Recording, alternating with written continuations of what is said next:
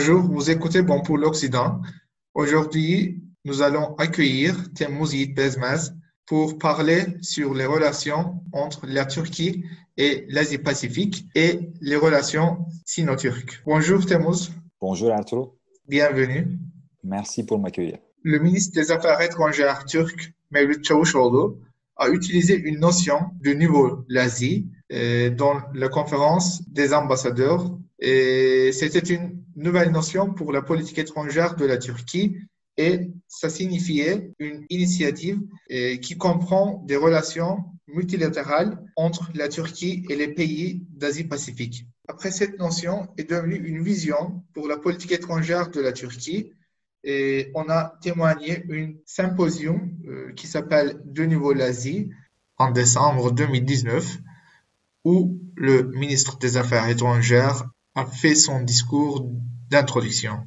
Et, cette notion a été exprimée par le président de la République, Recep Tayyip Erdogan. Maintenant, il faut commencer avec les références de cet slogan ou bien notion de nouveau l'Asie.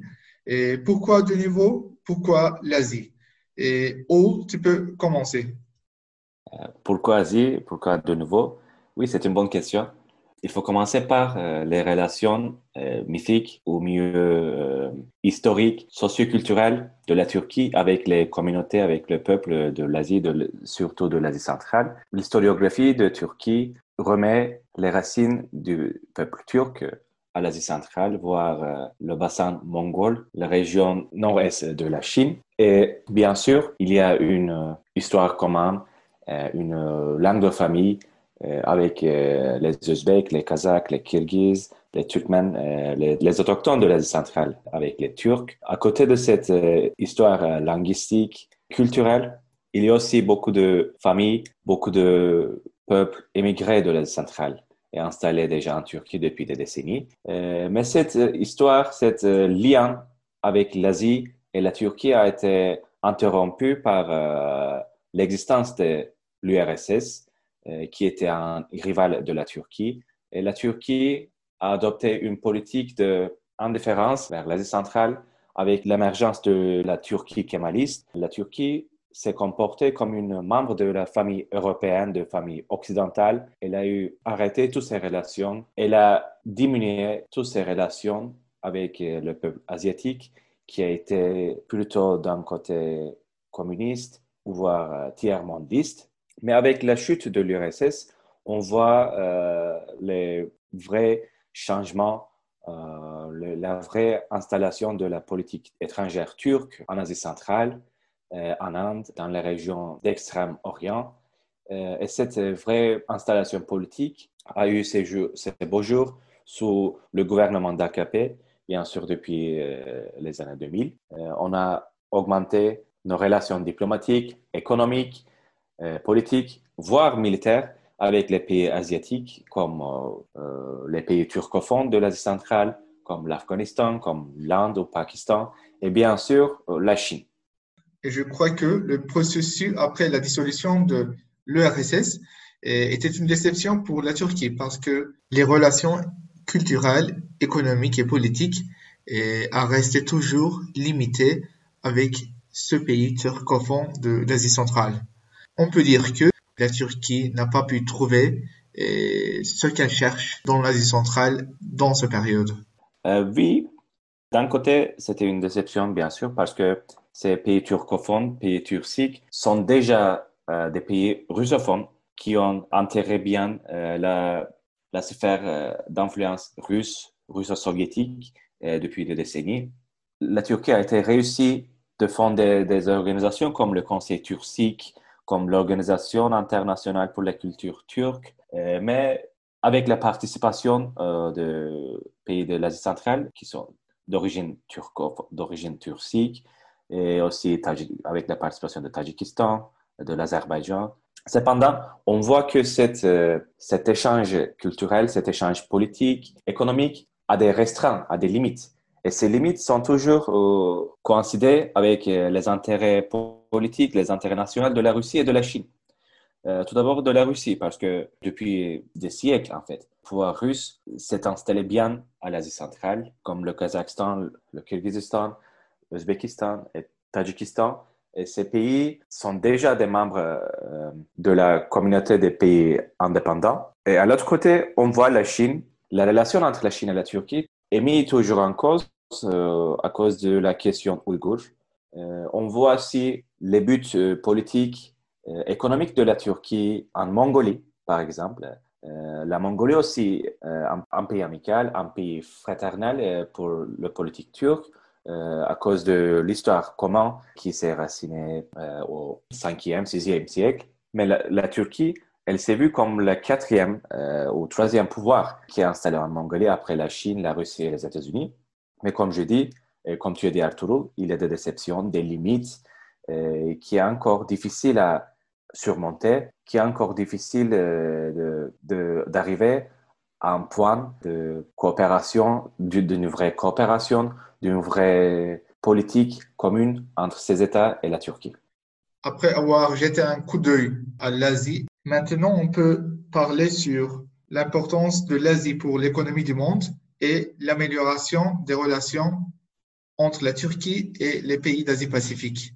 Oui, Temmuz, le parole est à toi.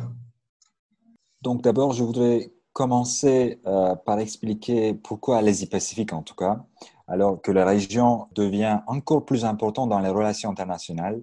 Donc euh, le centre de gravité euh, de, de l'économie mondiale est passé de l'Atlantique vers Pacifique. Donc maintenant, en fait, on est dans le siècle asiatique. Pourquoi on est dans le siècle asiatique. D'abord, on peut commencer par expliquer les pays asiatiques ont été parmi les, plus grands bénéficiaires de la mondialisation euh, sous le leadership des États-Unis. On peut dire entre guillemets Pax Americana, qui a été formé après la Deuxième Guerre mondiale. Et désormais, en fait, euh, la région accueille les économies les plus rapides, les marchés émergents les plus attractifs. Et si euh, aussi, en fait, il faut donner des chiffres ici. Euh, par exemple, d'ici de l'année 2040, la région va générer plus de 50% du PIB mondial et aussi va représenter près de 40% de la consommation mondiale. Aussi, selon les prévisions de l'OCDE, d'ici 2030, cette région représentera 66% de la population mondiale de la classe moyenne, ça c'est très important, et aussi 59% de la consommation de la classe moyenne. Euh, et aussi, en fait, on a tous vécu cette période de pandémie depuis euh, le mois de février, le mois de janvier. Et aussi, en fait, on a vu que les pays d'Asie-Pacifique qui ont généré des technologies sophistiquées, ils ont, géré, ils ont très bien géré euh, la première vague de pandémie avec une série de succès. Si on, si on voit la, Corée du Sud, Singapour, qui ont fait une série de succès euh, dans cette première vague de pandémie. Et aussi, quand on parle de cette région, euh, le premier pays qu'on pense, c'est bien sûr la Chine. Mais en fait, cette région aussi accueille des pays comme l'Inde, le Japon, la Corée du Sud, Indonésie, Singapour, Malaisie, qui ont des économies très importantes euh, et aussi jouent un rôle très important pour les relations internationales. Euh, même par exemple, la France euh, déjà a nommé un ambassadeur qui est spécifiquement chargé de, de l'Indo-Pacifique récemment. Euh, ça, c'est une étape très importante pour un pays européen qui, qui a nommé un ambassadeur justement pour l'Asie-Pacifique, pour cette région. Et d'abord aussi, il faut dire, juste par exemple, quand on parlait pendant des années, les observateurs ont cessé d'évoquer le, potentiel futur de, cette région. Mais en fait, on peut dire, que cette région, euh, ce futur a déjà commencé. Et si euh, j'entre détail entre les relations euh, entre la Turquie et les pays d'Asie-Pacifique et la région d'Asie-Pacifique, en fait, comme, vous le savez très bien, depuis la fondation de la République, la Turquie s'est engagée toujours avec des pays euh, occidentaux, euh, des différents niveaux, euh, ce qui a vraiment créé l'identité de la Turquie et ses décisions en matière de politique étrangère. Mais en fait, dans cette nouvelle politique étrangère de la Turquie qui s'appelle l'initiative de nouveau l'Asie, comme vous avez indiqué, qui a été annoncée par le ministre des Affaires étrangères dans l'année 2019, en plein de crises, bien sûr, avec des alliés traditionnels, des alliés occidentaux traditionnels. Et aussi, et la Turquie, en fait, essaie de, transformer, de changer, de révisionner son, approche de politique étrangère à une approche multidimensionnelle, euh, cherchant à diversifier euh, ses partenaires, euh, mais aussi du point de vue réalistique, par exemple en termes de commerce. Le plus grand déficit commercial de la Turquie provient de, de cette région. Sur 50 milliards de dollars de commerce total avec les pays d'Asie-Pacifique, 40 milliards de dollars sont des importations. Donc, pour un pays qui est très dépendant euh, aux importations et aussi en pleine crise de livres turcs, ça, c'est un, c'est un nombre assez important. Et donc, du coup, de cette initiative qui s'appelle Du Nouveau l'Asie, en fait, ce qu'on a pu remarquer, il existe quatre buts de cette nouvelle initiative. D'abord, approfondir la coopération diversifier les partenaires économiques et politiques, intensifier les liens commerciaux et surtout aussi augmenter euh, les flux des investissements provenant de l'Asie-Pacifique vers la Turquie, réduire bien sûr la dépendance euh, aux partenaires économiques occidentaux et donc, en fait, euh, comme Tolga Bilaner de l'Université Galatasaray, euh, dans son analyse récemment publiée sur IFRI, on peut dire que la dimension économique est beaucoup plus forte quand on parle euh, des, relations entre la Turquie et les pays d'Asie-Pacifique. Récemment aussi, la Turquie est devenue le partenaire de dialogue de l'ASEAN en 2017. Il faut aussi ajouter ça. donc, on parle des relations qui s'intensifie euh, récemment. Aussi, bien sûr, les investissements mutuels entre la Turquie et les pays d'Asie-Pacifique ont bien sûr augmenté. Euh, par exemple, des entreprises euh, coréennes, des entreprises japonaises ont réalisé plus, plus grands projets d'infrastructure en Turquie, mais aussi les grandes entreprises turques qui ont investi massivement au Vietnam, au Pakistan, en Inde. Donc, on peut voir cette initiative d'un point de vue multidimensionnel.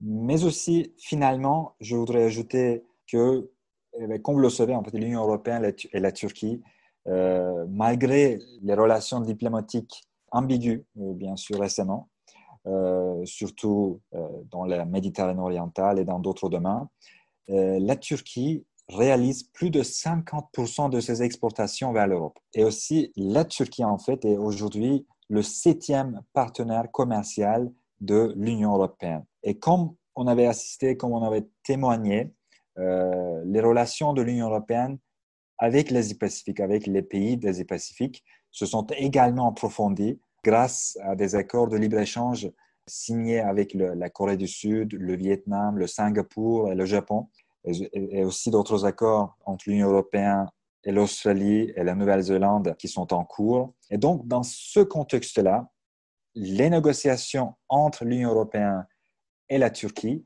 afin de moderniser euh, l'accord de, l'Union douanière qui a été signé euh, en 1995, donc devient une composante très importante de, de cette stratégie qui s'appelle du nouveau l'Asie. Parce que, évidemment, les interdépendances se multiplient. Merci Thémos, comme tu as résumé, les relations entre la Turquie et les pays d'Asie-Pacifique n'étaient pas assez profondes euh, avant de ce dernier période. J'avais lu une anecdote très ridicule pour les relations turco-chinoises. Kenan Evren, le président pushiste euh, de la Turquie, avait visité le Chine dans son mandat il a aimé beaucoup les, canards de Pékin et les officiels chinois ont promis qu'ils vont envoyer les canards en Turquie et ils ont envoyé, évidemment, après cette visite, le Chine a envoyé 10 canards de Pékin à la Turquie. Et c'était symbolique pour les relations turco-chinoises parce que, comme tu as bien résumé, les relations avec l'Orient euh, n'étaient pas très développé. Et tu as mentionné qu'il y a une diversification euh, des relations de la Turquie en Asie, mais je crois que le Chine est le plus grand titre de ces relations parce que quand on parle de Chine, et on parle d'un pouvoir qui se développe hégémoniquement dans tous les domaines de l'économie et l'industrie et les commerces. Et donc, en fait, comme tu as très bien mentionné, on assiste à une réémergence de la Chine sur la euh, scène internationale avec son développement économique et bien sûr avec euh, les, nouvelles routes de soie qui a été annoncée en 2013 par le président Xi Jinping. Euh, et donc, c'est la stratégie chinoise qui a pour but de faire un impact sur l'ensemble du, du 21e siècle, qui propose également une mondialisation à la chinoise, un modèle de développement économique à la chinoise, mais aussi en fait comme on avait euh, discuté euh, dans notre podcast récemment, qui a aussi créé des inquiétudes quant aux conséquences politiques et financières des projets souvent stratégiques et souvent très coûteux. Et donc, entre la Turquie et la Chine, on assiste à un rapprochement qui également reflète le changement, comme j'avais mentionné, peut-être euh, pas un changement pour le sens euh, vrai du terme, mais une, mais une révision dans la politique étrangère, ce qui est peut-être expliqué soit par l'obligation et soit par une nécessité. Obligation parce qu'on est obligé, en plein de tensions avec l'Europe et les États-Unis, euh, les opportunités commerciales stratégiques, donc maintenant, sont plus important que les années dernières. Également, pour développer euh, sa propre infrastructure et, augmenter son potentiel commercial, la Turquie, comme tous les pays, a besoin de la Chine. Mais aussi, la Chine a besoin de la Turquie pour établir la connexion euh, au cadre des, nouvelles routes de soie entre l'Asie et l'Europe, mais aussi pour augmenter euh, son impact au, Moyen-Orient, mais aussi dans, dans l'Europe orientale si on parle des, échanges commerciaux entre euh, ces deux pays, on parle d'un 20 milliards de dollars déficit pour la Turquie, qui est très énorme. on parle d'un déséquilibre très énorme euh, dans, les échanges bilatéraux. Dans cette situation, il faut aussi indiquer que le volume du commerce bilatéral a été multiplié par 20 dans 20 ans. Donc ça, c'est un nombre assez impressionnant. Mais également pas en faveur de la Turquie. Donc, la Turquie aussi essaie d'augmenter ses exportations, surtout par exemple dans les produits agricoles. Et maintenant, la Chine est devenue euh, l'un des trois plus importants partenaires commerciaux euh, de la Turquie. Donc, aussi, on assiste à une augmentation des investissements chinois euh, en Turquie. si je peux donner quelques chiffres, l'augmentation du nombre d'investissements chinois en Turquie euh, a atteint 120%. Ça, c'est un pourcentage très important. Et aussi la coopération dans les secteurs euh, de la construction, euh, de finances, qui se déroule principalement sous la forme de prêts chinois, ainsi qu'avec la collaboration entre les banques chinoises et les banques turques. Par exemple, en septembre 2019, Banque industrielle et commerciale de Chine euh, le fameux ICBC, euh, a accordé un ensemble de près de 3,6 milliards de dollars au secteur turc de l'énergie et des transports. Et aussi, la Turquie est devenue le deuxième plus grand centre de recherche et développement du Huawei en dehors de la Chine.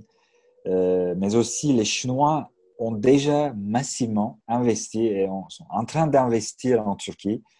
si on peut donner quelques exemples, par exemple, l'achat du troisième grand port de la Turquie par Costco, donc qui s'appelle Kumport, qui joue un rôle très important euh, à la fois dans l'infrastructure logistique de la Turquie, mais aussi euh, au sein de, euh, des, nouvelles routes de soie dans le cadre du réseau logistique des projets portuaires chinois. Et aussi, on a, nouvellement assisté l'établissement de la collaboration entre ZTE et NetH euh, Turkcell et Huawei. Donc, les deux sont très importants parce que déjà, au cadre des nouvelles routes de soie, dont l'objectif est de relier l'Asie et l'Europe avec des projets d'infrastructures et des investissements massifs, la Chine a également initié le projet euh, des nouvelles routes de, la soie numériques. Donc, afin d'internationaliser euh, sa capacité en matière de technologie, surtout sur 5G, ces deux collaborations sont très importantes pour les buts chinois en Europe, au Moyen-Orient, mais aussi en Afrique. Euh, et aussi, si on continue par les investissements massifs chinois en Turquie, on peut aussi ajouter l'achat des actions par des Chinois au pont de Yavuz Sultan Selim à Istanbul, mais aussi finalement le plus grand investissement chinois en Turquie,